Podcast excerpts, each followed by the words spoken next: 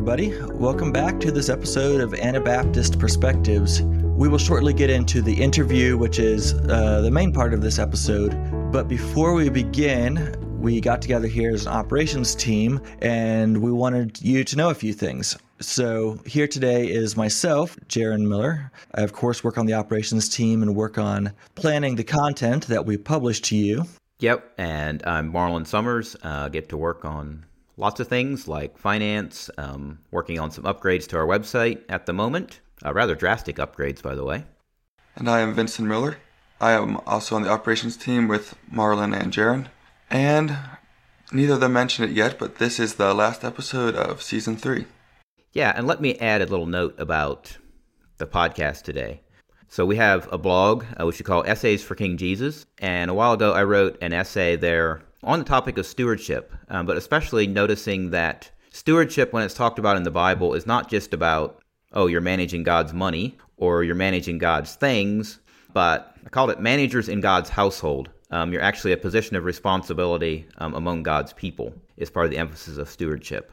And then we were able to do this conversation uh, with Kyle Stoltzfus, who's also a frequent um, contributor to Anabaptist Perspectives, uh, where him and I go back and forth um, about the meaning of stewardship and this kind of perspective of the steward as somebody who's responsible for other people and in a managerial position. Um, including some of these ideas about how business ownership then becomes uh, stewardship, not just of money, but of the people and kind of a social role in your community. So, something else that goes along with this, besides the fact that it's tied into that essay, uh, which you can find the link in the show notes, is a new format we never did before. Um, one of our staff members, um, David, um, picked up a little story that introduces the essay, and we did a very short animated video um, just laying out a couple of the key ideas in short form, uh, which we're releasing on our video channels today to go along with this like was already mentioned, this is the last episode of season three. So for the next few months, we won't be publishing um, regular episodes every week like we have been for the past year. But we are hard at work preparing for season four, which we hope to begin publishing um, sometime in the first half of next year. But in the meantime, there's a lot of work to be done, a lot of emails to write, phone calls to make asking people if they'll be willing to be a guest for an episode or two. Also, most of these guests we travel to meet with to do the recording. So, a lot of traveling, a lot of communication, a lot of planning, just a lot of work in general that we are doing for the next few months preparing for season 4 mm-hmm. Yeah, thanks, Jaron, for that little preview. I'm really excited to keep working on stuff we have planned for season four. And also, just want to take the time to say I'm very thankful for uh, those of you who have partnered with us financially to make three seasons possible and put us in a position where we can keep going into season four. And for those of you who would like to make a gift toward that, or maybe um, join those who are already making monthly contributions, um, you can find information about various ways to donate or just make a quick donation online at anabaptistperspectives.org slash donate. Thank you, Marlon. So here is the interview between Kyle and Marlon. We're doing something a little different today. Um, we're doing this audio only in our new studio here with Marlon Summers, um, who did an essay on our blog, and we're going to dive in and uh, go into maybe a little more detail, analyze that uh, a bit more. And also joining us is Kyle Stoltzfus, who is an advisor to Anabaptist Perspectives. So I think, Kyle, you had come up with a number of questions based on this article um, that Marlon had wrote um, about stewardship, management, labor, these different things. So we're going to dive in and uh, hopefully learn something new. Um, and the link to that essay is going to be in the description. I recommend you go read it first before listening to this, just so you have a little more context uh, for what we'll be covering today. Marlon, is there anything you'd want to add to introduce the topic before we jump into the questions? Yeah, so this is multi part. The one essay is called Managers in God's Household and is trying to unpack this term in the New Testament um, that we often translate as steward or stewardship. And then there's a two part essay about business as stewardship or business people as stewardship, which tries to make a few more applications specifically. Good. Yeah. Well, let's jump into the questions then. Kyle, what uh, what do you have for us today? Yeah, absolutely. So yeah, we've got these three articles to work with: managers in God's household. Then there's parts one and two of business people among God's servant managers. I think I'll, I'll jump in here, Marlon, if it's okay with you. With this, the first one, I think it was your lead article, uh, "Managers in God's Households: How to Be a Steward." And you begin the article with this parable of two woodpile managers, Bob and Jill. Uh, Bob here has the, the title of steward of the woodpile. And Bob, he goes and he burns up all the firewood in a bonfire. And Bill, he, um, I think I got the name wrong, Bill, he scrooges it away. And, and you use this and here's what you're driving at here, I think, if I'm getting the, the, the, thesis of the article right. You're driving at this understanding of stewardship. You say that a deficient notion of stewardship is sometimes used to defend miserliness, the pursuit of personal wealth, and questionable practices of the financially shrewd.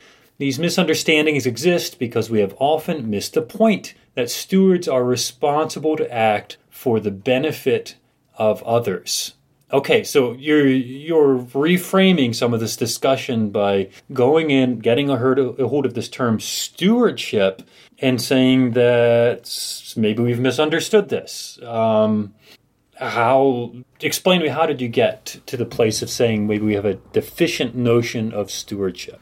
So I don't know exactly how I came to discover this, but my justification for saying this I think comes right out of the New Testament text where it's used, and we'll get into some more of that. And this really was exciting to me because it's like it really opens up this idea of stewardship to be a lot more than we often think.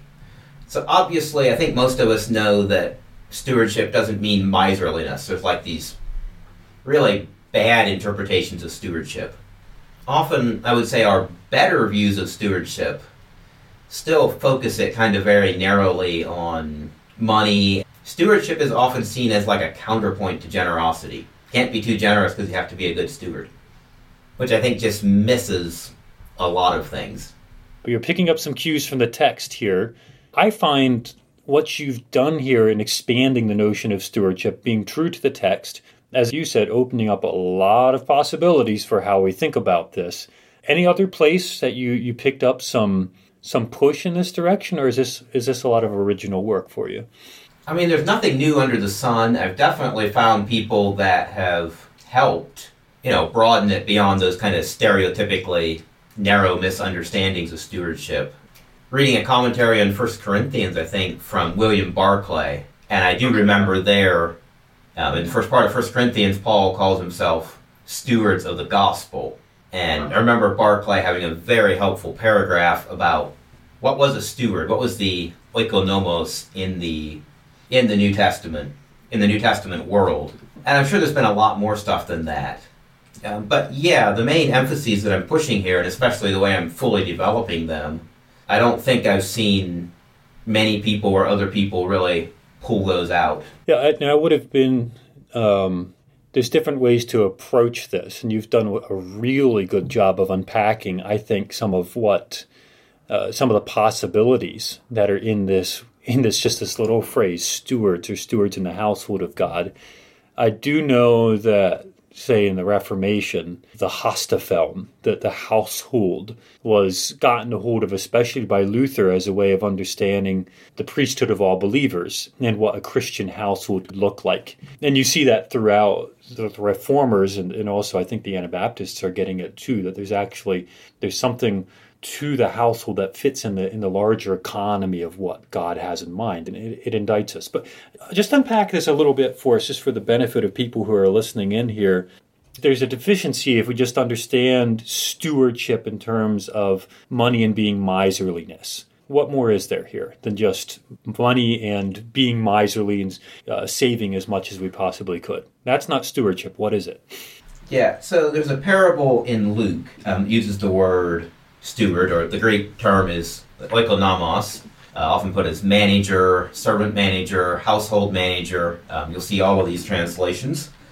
And Luke 12, uh, starting in verse 42, parable starts out Who then is the faithful and wise manager, steward, whom his master will set over his household to give them their portion of food at the proper time.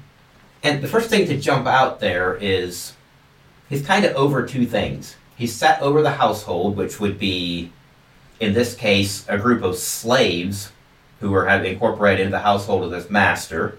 And he's set there specifically to give them their portion of food at the proper time. He's in charge of the food uh, in this situation. It says, Blessed is the servant whom his master will find so doing when he comes. Truly I say to you, he will set him over all his possessions. So this person is called a manager, even though he's not actually managing the whole household yet. He's got this specific job description of managing the food um, for all the people in the household. If he does that well, he's going to be managing all the things in the household, which often when we talk about stewards, we think in the household, we say, oh, the steward was the person who was over all the affairs of his master, and probably often he was. But I find interesting here that you can be a steward of even a very small thing. And then it goes on and says, so what if this servant says his master's not coming and starts to beat the male and female servants and eat and drink and get drunk, gobbling up all the food instead of dividing it out among these other people? It says the master will come when he doesn't expect him, and in quite vivid language, will cut him in pieces and put him with the unfaithful. And so that that passage really opened me to stewardship of what? Okay, what am I in charge of? In this case, the food, but who? It was set over the household. And it's very clear this food is to benefit the whole household and not just this one person. So you go back to those woodpile examples at the beginning of the story. And the miserly person was preserving the woodpile. There was more firewood there. But this firewood was not providing heat for the members of the household. His mom and his siblings were cold. So he was categorically failing as a steward. Which is to get a third question in there. There's there's a question of what God has entrusted me with, and there's a statement or a, a, commitment to being responsible to God for the things that God has put in my control. But I think you're adding something more here, uh, and that's why it is. you're trying to address the question why is it that I've been, been given charge of these sorts of resources and to who other than myself am I actually responsible? It's not just God and me. There's there's actually a, a who that goes out into the community as well. Yeah, that is absolutely key, and I think that's that's maybe the biggest lack in our stewardship discussions. We talk about it as if it's God and me. You know, we think about it as if we were investment managers or stock managers, and God gave us some money and said, make sure my stock portfolio is worth more, you know, when you die than when you were born. So what, what this reminds me of is, is the parable of the talents, where the, the stewards are given, uh, they're given some some charge of some resources. In this case, it's it's their allotment of talents uh, to, to measure money, and they're and they're rewarded when their master returns to some degree for for how it is they got on with it while their master was away. Um, but what I'm what I'm hearing you say here is that there's more to this than just the increase of resources, right? And what more is there? I mean, most bluntly, what more is there is you are a manager of a group of people. Now, let's take an example that's easy to understand. So, let's go with parents. If you have a million dollars in your bank and your children starve, you are a failure as a parent. And a parent is one kind of a stewardship role among many others that can kind of fit um, this sort of structure.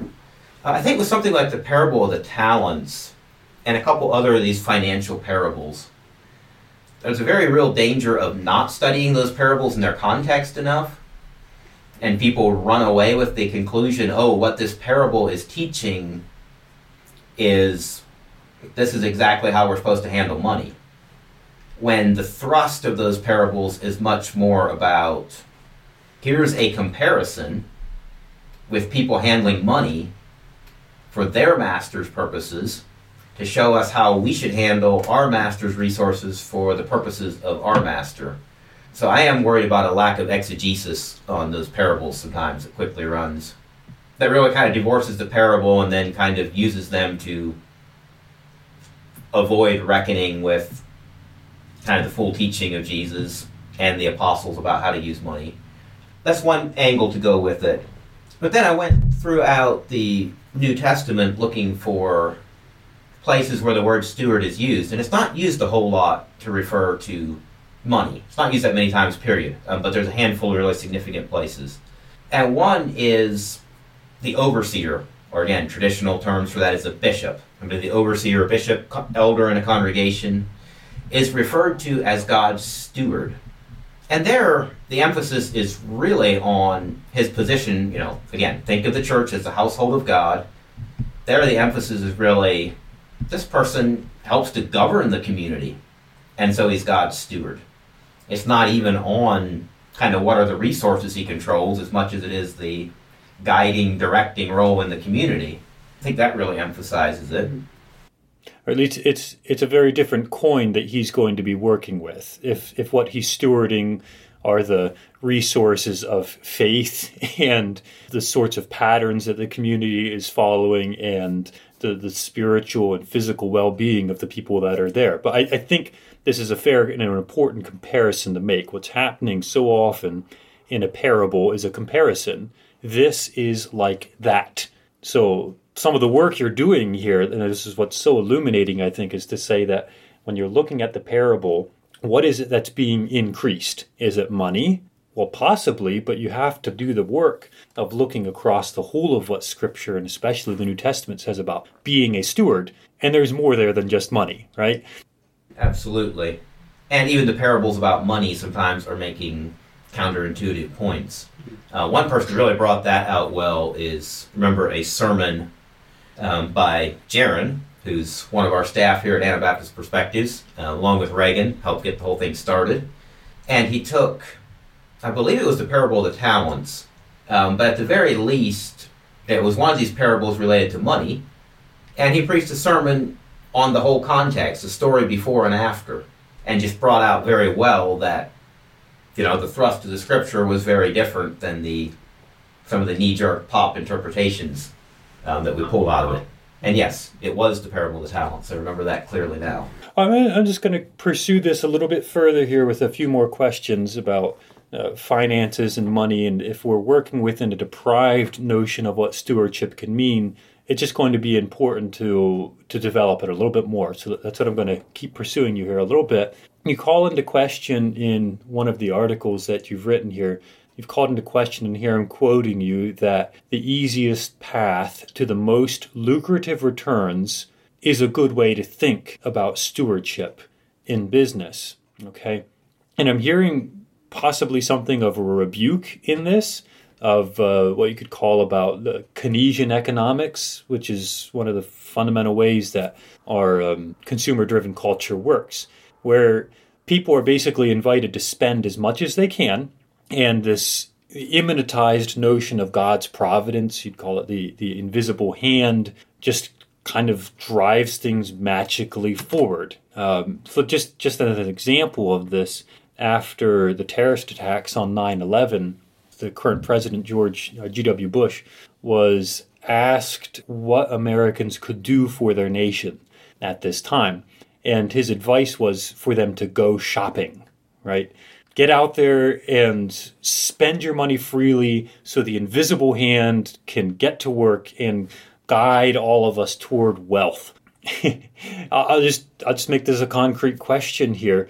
What if you had been president, here's the good old classic ethical question. If you had been president at this time, what instead, with your vision here for stewardship, what would you have suggested? Well, I wouldn't have been.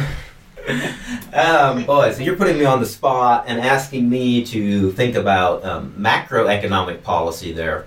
Maybe I can weave. Maybe I can weave my way into a little bit there. First of all, I am not an economist, but from the little bit that I understand, both the more general idea of the invisible hand and even the emphasis by somebody like John Maynard Keynes on the importance of spending and people being able to spend to make an economy function. I do think there's some real, real insight in both of those ideas um, that should be paid attention to. So I'm not, so it's not a categorical rejection. So maybe we can think about during a depression, this is a story that I read as a in a biography from the Depression era. Um, so this is a farmer in Virginia. Um, the Great Depression hits. People don't have money, so they can't buy things. As a result, prices tank on farm commodities. Um, farmers can go bankrupt, um, basically can't keep operating.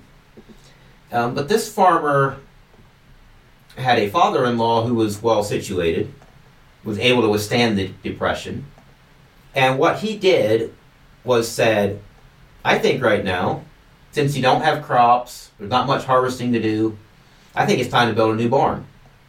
I'll lend you the money. You have trees. Um, we'll hire a crew to come in, cut them down, build the barn.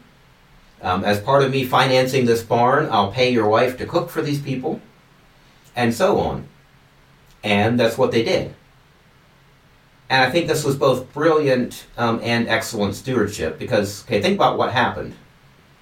There was not a problem with, like, the supply of food, there was a problem with people being able to purchase it. And so this guy kept people working. So he paid wages to the people building the barn. He kept his son in law and his daughter going. And at the end of the day, there was a barn that could be used um, once things turned around. So he was actually boosting demand. Contrast that to the instincts of the self interested rich person. What does a self interested rich person do when a depression hits? Hey, everybody's going bankrupt. We can buy up property cheap. Then when it booms, I'll own everything and I'll really rake it in. Um, but he didn't use this as a chance to buy somebody's farm cheap. Instead, he used his money to loan it out and help somebody keep their farm and give people jobs. And I think that's an excellent example of stewardship thinking in business. Which which is not a it's it's no longer a way to just sanctify selfishness. Uh, because the invisible hand will make up the difference and then we'll all get rich. You're, you're actually having to take a reasoned approach here and say, how can I invest myself into a community for the care of these people for whom I am a steward? And it sounds like in the example you gave, this person actually thoughtfully engaged that community in a way that he became a steward for it. And there, I guess in, in, the in the economy of God's kingdom, there was growth, there was increase there. Yeah, I was going to say that's that's an interesting emphasis on um, instead of this is my stuff, it's more of how can I help enrich the community as well. That's that's really neat.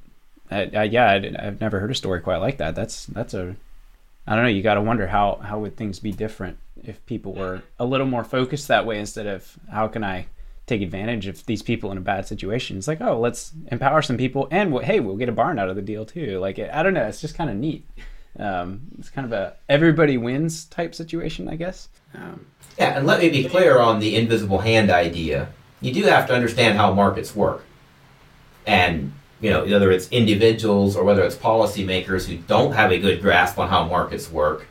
That's a recipe for disaster because you just don't understand stuff. And you have to understand accounting, and you have to understand profit and loss and balance sheets and all of that. It's all um, very important. Um, but the problem comes in exactly what you said this kind of, you know, relying on the invisible hand to take care of everything and we'll all get richer.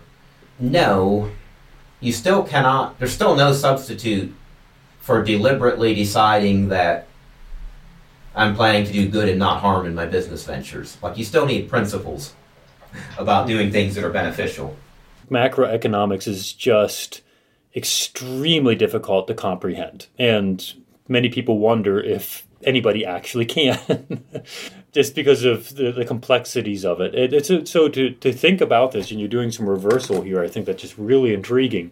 If only if the only thing you were interested in was just a generation of wealth, I kind of wonder if if some of the reversal you're talking about here might actually generate more wealth in the long run. I don't know that. I'm not not an economist either, but uh, just putting it out. Right. It very well may, especially overall. And my point is, there's a very strong principle that doesn't just ride on that, and especially when the stewardship is about personal wealth. I mean, so it strikes me that probably a lot of business people who run small businesses in local communities that do a lot of good could make a lot more money a lot easier if they went and got a high paying corporate job and just plowed their money into mutual funds. But I think there's actually something important about those local businesses and putting other people to work and providing services in a community where running a business can be stewardship in a way that, oh, I'm just going to plow money as fast as I can into a mutual fund is not. Although, okay, I'm just going to bounce off that with another question here. So, there's not cons- there's not perfect consistency on this, but there is a historical distaste in the Anabaptist faith tradition. Uh, there's a distaste for usury or interest, and I I'd even be willing to suggest that uh, passive income in general is something that there, you could you can look back and in Anabaptism more than some traditions there's something of a distaste for that. Does what you say here about stewardship maybe illuminate this? I'm not sure how how particularly it ties in to that. But yes, you're absolutely right. Within the Anabaptist tradition, this distaste for usury, for interest, really that's so much more than Anabaptist tradition, though. I mean, that is the Christian tradition, and really more than the Christian tradition, that is the biblical tradition. But yeah, Anabaptist and passive income is also interesting. I mean, historically, there's this emphasis on working with your hands. And that does seem to include things like not just making money by owning things. Some communities don't like dealers. You're not supposed to just buy and sell something. You're supposed to make something. And you certainly shouldn't get paid for things like writing books or producing podcasts. no worries. as far as how closely it ties into the stewardship in particular, I mean, I do think that passive income can be good stewardship um, in the sense that I'm talking about here, where you recognize that you know having a rental house available is a good thing for a lot of people. If somebody is transient or whatever, and there's upkeep and management, there can be very good things about it. On the other hand, if you're a steward and you're a wealthy person with a lot of rentals, you do want to make sure that you're not somehow putting barriers in front of people buying those homes. You know, you actually do want to facilitate or encourage people not renting from you long term in a lot of situations. So I don't think it can explain the full scope of it, but it does tie into not all passive income is the same. And maybe just attached to that, I'll add a comment. It's just this that as you look at historically look at Anabaptism, there is, I think, just a, a, natural hesitation about some kind of idea of just like invisible hand. We've always been more Christological in our orientation. And I just mean by that, when we think about things like God's sovereignty, we're not quite so abstract about it. We look at Jesus and we say, if you want to understand how God works in the world, it's not just something that happens in spite of us. We actually get to cooperate with that activity. We actually get to be we, we can actually follow into and live into this invitation and the status to be one of God's stewards here. And when we do that, it's going to orient us in certain ways. And we're, we're not going to be quite so willing to beat the other people who have also had that same invitation and to exclude them or to put some barriers in their way. So it just. And, you know, there, and you could tease out the theological things here, which I won't take the time to do, but there is a genealogy here that I'd suggest that it'd be worth looking into as well behind something like invisible hand economics and the more more communal focus I think that we're describing here. Yeah, an emphasis on how are you interacting with the people right around you and actually following Jesus' command. I mean, one of the things about the invisible hand is that the invisible hand can be very brutal. International markets become so complex that a shift in currency valuations can shift commodity purchasing from one continent to another.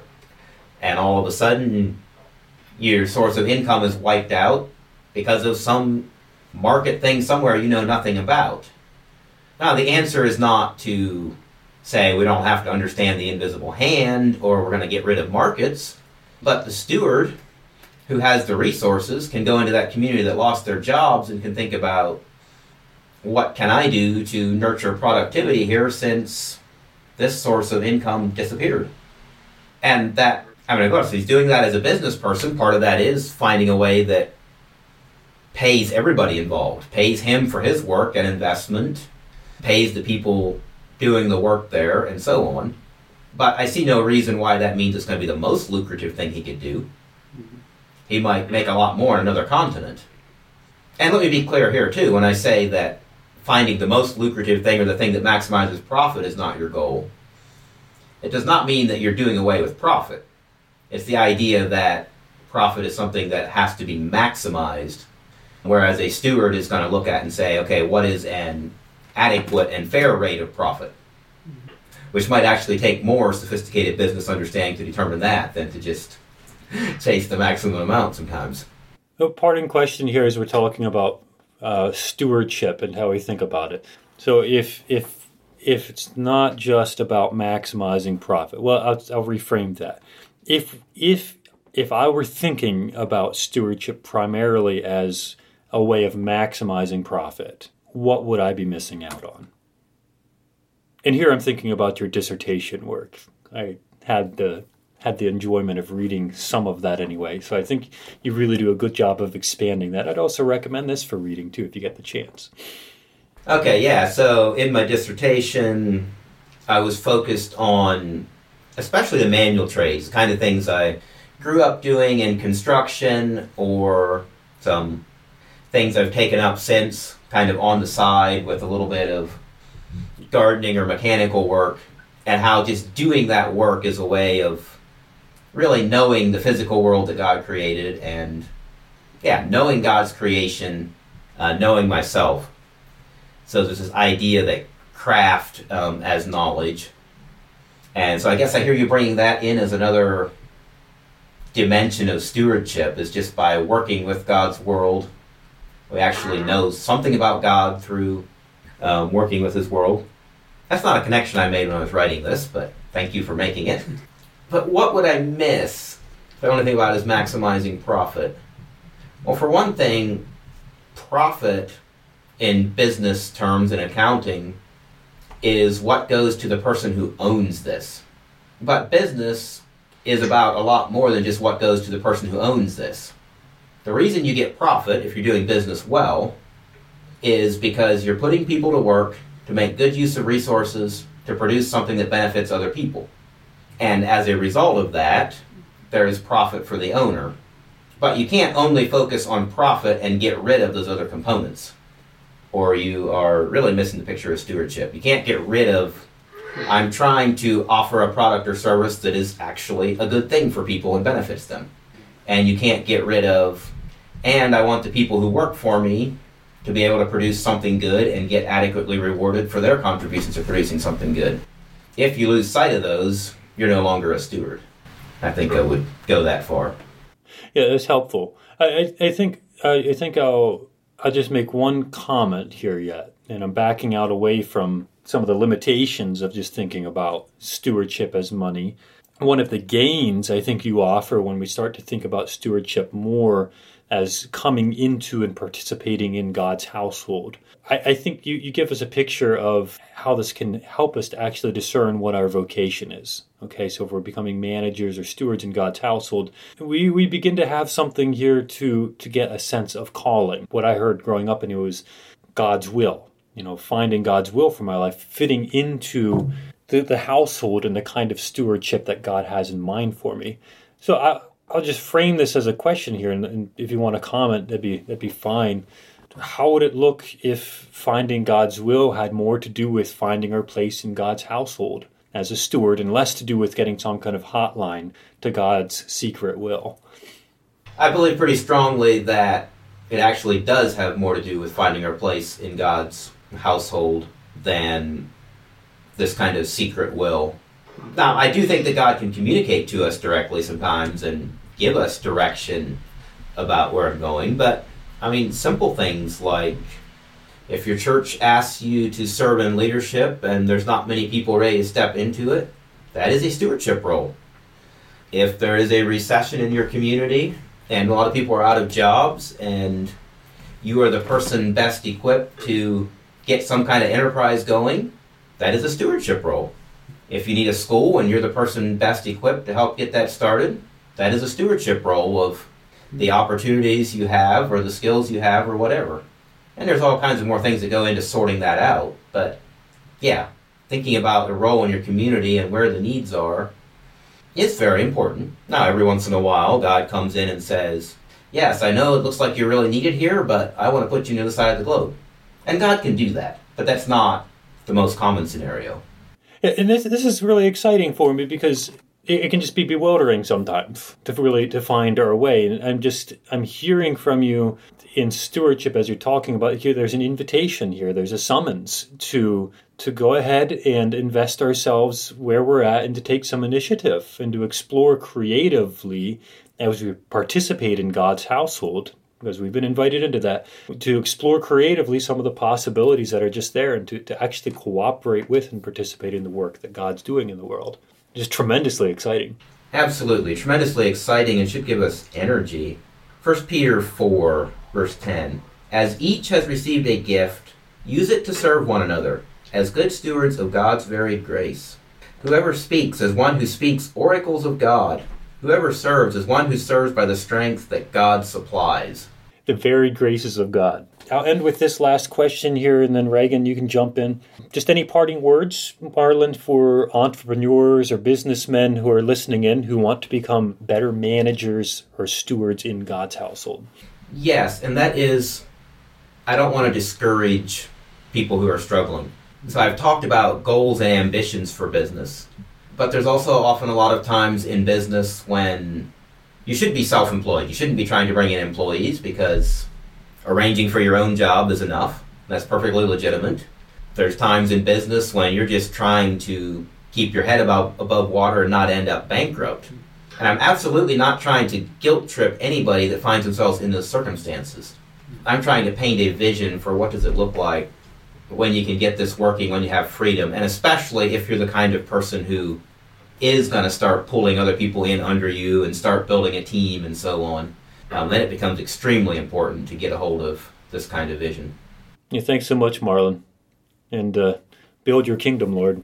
Yeah. Amen. Wow. Yeah. Thanks for sharing, guys. That's that's some powerful stuff, especially the emphasis on community and your encouragement to people.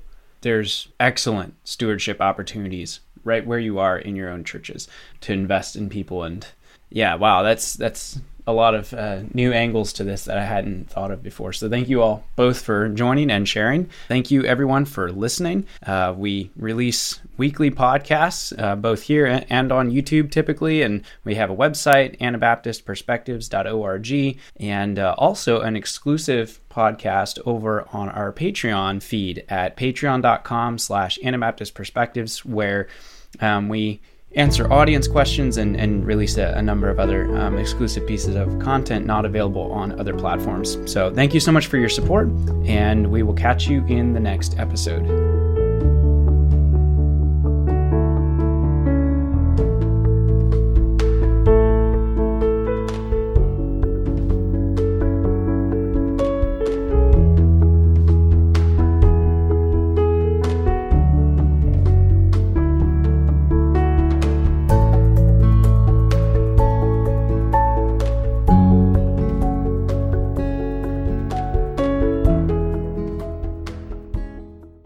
Thank you for joining us for this episode. We invite you to join our monthly partner program. Monthly partners are key to the financial sustainability of Anabaptist Perspectives. Partners also gain access to bonus content, including our exclusive podcast where we respond to audience questions and comments. Sign up at AnabaptistPerspectives.org.